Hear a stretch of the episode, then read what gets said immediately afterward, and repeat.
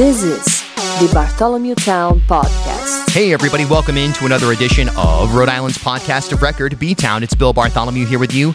And today's guest is someone that I know a lot of you out there have wanted to hear from here on the show or in general, and that is the Commissioner of Education here in Rhode Island, Angelica Infante Green. So, clearly a lot to get to with back to school now, you know, kind of a, what is it, like a couple of weeks underway, depending on your district. And we intentionally scheduled this for this week so as to not sort of get into speculation about what back to school would be like, but to actually have a little bit of, you know, even if it was just a week or two of traction to kind of gauge how things are going. So we talk about that, obviously, COVID and a number of other things of interest here in this current moment and in general on today's show. As always, thanks so much for joining in. If you'd like to support the independent journalism, entertainment, opinion, and analysis that B Town has become known for, you may do so by becoming an insider. Visit patreon.com slash bartholomewtown, where for as little as $3 per month, you may help to sustain this program. Also, give me a follow on Twitter at Bill Bartholomew for daily breaking news content, analysis, and much more. Twitter at Bill Bartholomew. So let's face it, I mean, there were a lot of things that took place during the pandemic that were extremely sad, extremely um, brutal, no doubt about it. And then there were things that were, you know, just disappointing and inconvenient. And I think one of those things that, that falls into that second category is live events, live music, so on and so forth. Well, with a number of COVID protocols in place, I'm excited to announce that B Town's live events are returning, with the first one being October 1st right here at the Loft in Elmwood. Now, this will be an event where proof of full vaccination is required. So, total vaccination mandate here at the Loft for these B Town events. As well as all other COVID 19 protocol. But October 1st, I'll be performing along with the wonderful band Laco and some other special guests. As always, at these B Town events, we'll have live performances as well as great community conversation before, in between, and after the performances. It's October 1st, Friday night, October 1st, here at the Loft in Providence, 669 Elmwood Avenue. Doors open at 7 p.m. No advance tickets required. We got plenty of space in here. Again, full COVID protocol, and you must be fully vaccinated to attend. Friday, October 1st, you can message me, bill at ripodcast.com with any questions. If not, we'll see you in a couple of weeks. Okay, with that, let's get to it. Rhode Island's Commissioner of Education, Angelica Infante Green, here on Rhode Island's podcast of record, B Town. All right, Commissioner, thanks so much for your time. I guess, first of all, the generic question we're a couple of weeks into back to school. Depending on which district, it's been a little longer than that. How's it going so far? What are you hearing as far as from inside the classroom from administrators, teachers, parents, students? What's the word? Well, what I'm hearing is that everybody's excited to be back, right? A little yeah. cautious, you know, um, but everybody's excited to be back. And as you know, we did this last year. We opened up schools. So a lot of it was routine um, for some of the schools. Obviously, we're going to keep our procedures in place mitigation, mitigation, mitigation, the air, windows open. Um, and this year that we didn't have last year were the shots. So we're in a good place. We're in a good place, and we're going to continue testing um, as one of our mitigation. So we we have a lot of strategies that um, we've been using and new ones, which is the vaccine. And of course, just today, the, the we're taping on a Monday. Just today, Pfizer announcing that their vaccine in a small dose is safe for five to 11 year, year olds. How much does that change the scope of this academic year from your perspective? Oh, greatly, greatly. I think um, so. So far, obviously, you know, 12 and above have been able to get vaccinated. It changes how we operate um, now that the the younger kids can get it, but that's going to take a little bit of time. You know, I think parents have to hear more about it and feel comfortable but i think it, it just makes things a little easier. And i think the part that we forget is that there's a benefit for the entire community. It's not just for your individual child but the entire community. I've been amazed by the negative feedback on masking. In fact, I was on WPRO on Friday and just like the phone lines lit up with people who are about this lawsuit that somehow you can equate masking children to prison or torture. What's your like human reaction to hearing that? especially when comparing it to distance learning and everything that went on in the past 18 months. It, it seems uncomfortable to wear a mask. It is. I'm glad I'm not wearing one right now and by myself in my space. But on the whole, what's your take on this negative feedback that's become so extreme uh, that it's resulted in this lawsuit? So, a couple of things. The first one is that our responsibility is to keep everybody safe. We know that masks work, so that's responsibility number one. Number two, none of us want to have to wear wear masks. But however, kids are resilient. They did it last year, and it wasn't this big controversial thing last year. And you know, right now, COVID looks like it's going to be with us for a while. So we have to continue to put politics aside and make sure that we have the safety of all the kids in mind so that we can go to school in person. We know that the mental health of the students is really important. We heard it from the kids themselves. They want to be with their friends, they want to be in a school environment. We know that that's the best way to do this. So, you know, do we want to have to wear masks? No but does it keep our kids safe? Yes. To that point, there's some superintendents and some even some teachers I've, I've had a chance to talk to have said, look, there's no real distance learning plan in place as far as on an on a localized basis or even on a statewide basis.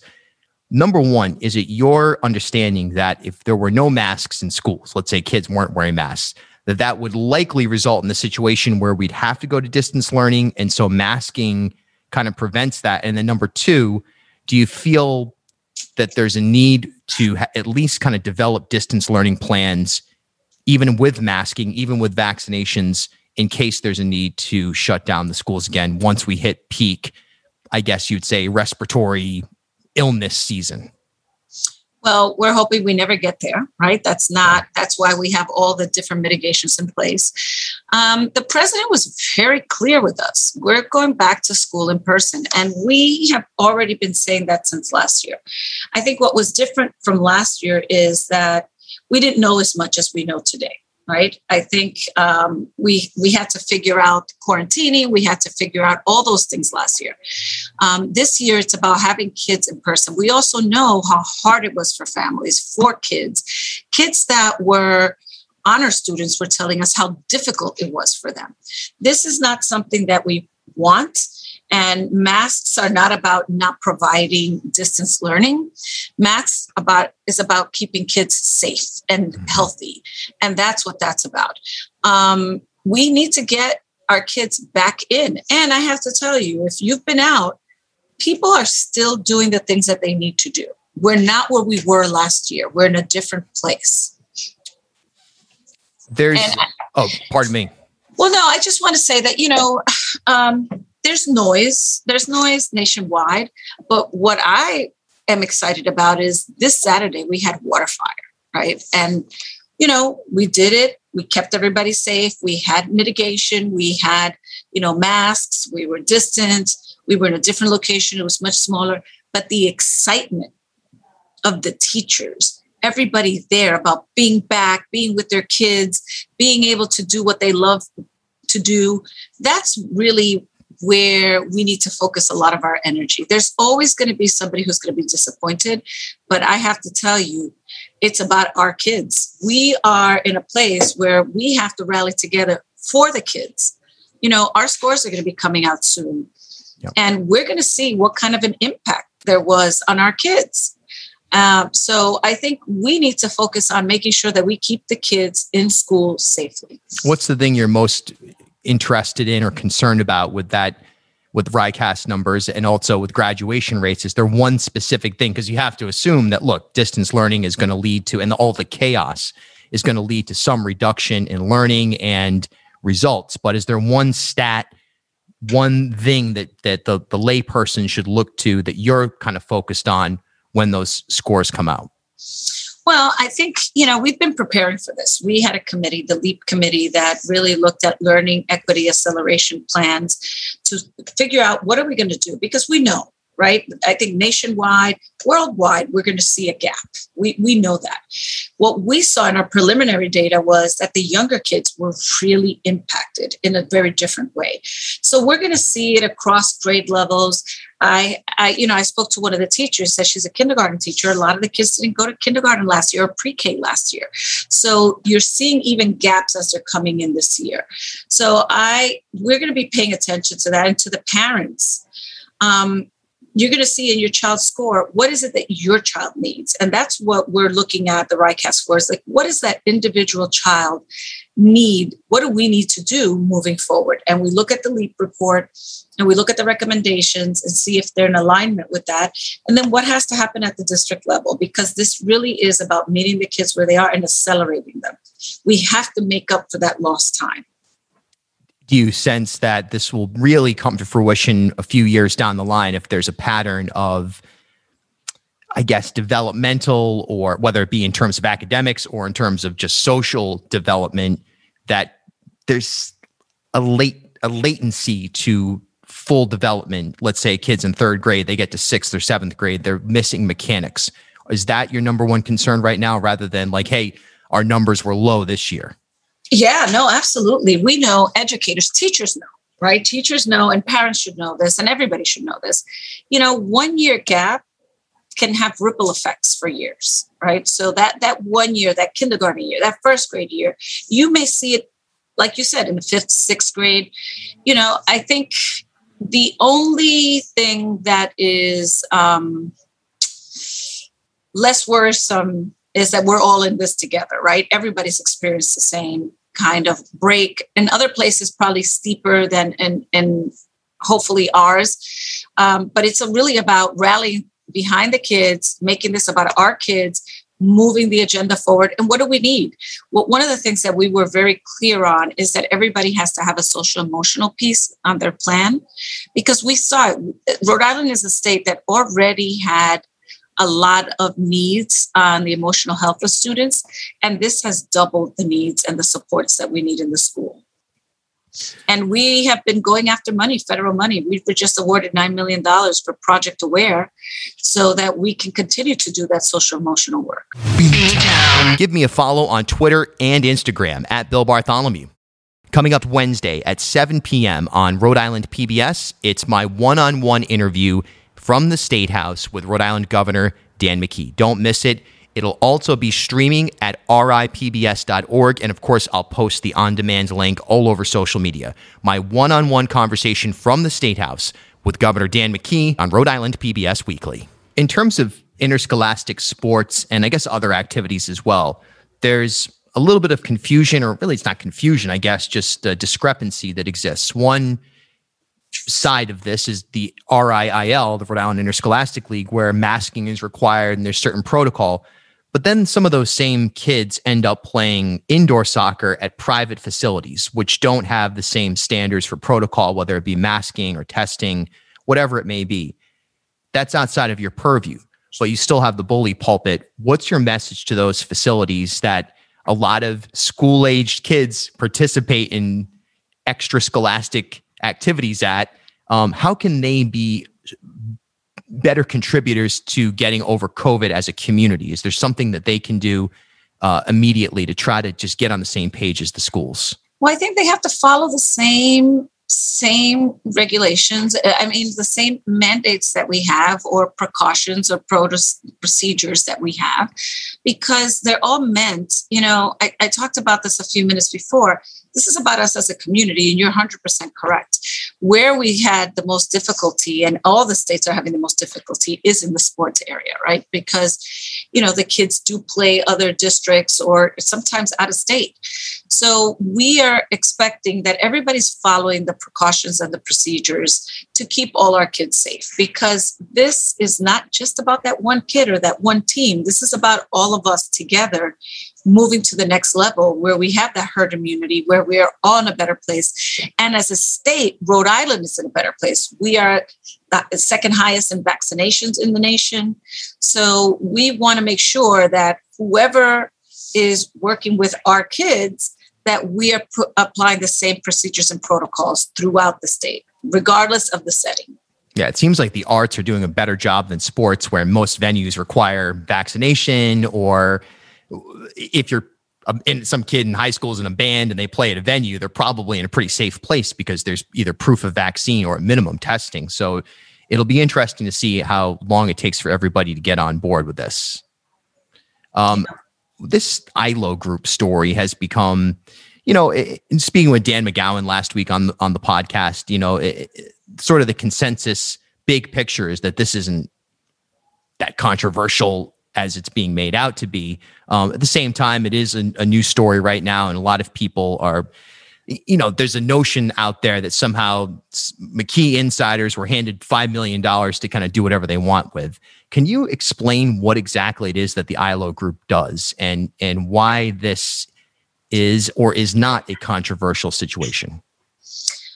Well, in my mind, it's not controversial. This is an RFP that was put out by the state. Obviously, it was not put out by my office. But last year, when we opened up, we worked with other vendors as well. You know, I think there was DMG, there was McKinsey. There's there were different vendors that helped us open up schools. So it's not really a big story. Um, I think that they support Ride and RIDOH. They have us working together. Like we have to work hand in hand in doing all this work, um, getting everybody 100% in person, right? That's what we're doing. That's what everybody's working towards. There's no real story, um, at least as far as I'm concerned. Uh, like I said, we did, you know, we didn't put out the, the RFP, but we value the partnership and the work. This is a lot of work, and we want to make sure that everybody's ready that we are doing everything possible. We're focused on our kids, and that's all we can do. And I think I, people have heard me say this before. I will work with anyone that puts our kids first. So it's safe to say that Ride on your own wouldn't be able to manage the the project as a whole of of opening school safely. Consultants are required, and that the the consultant selected was the best consultant that you could partner with to get this done. Is that is that kind of what you're saying? So so let me be clear. Ride could do it, and um, but it is a lot easier to have a partner right? It is you know it's a lot of hours a lot of manpower and a lot of work. So we value the partnership. There's there's nothing wrong with having more people helping us be successful. Added capacity you know we're a state agency.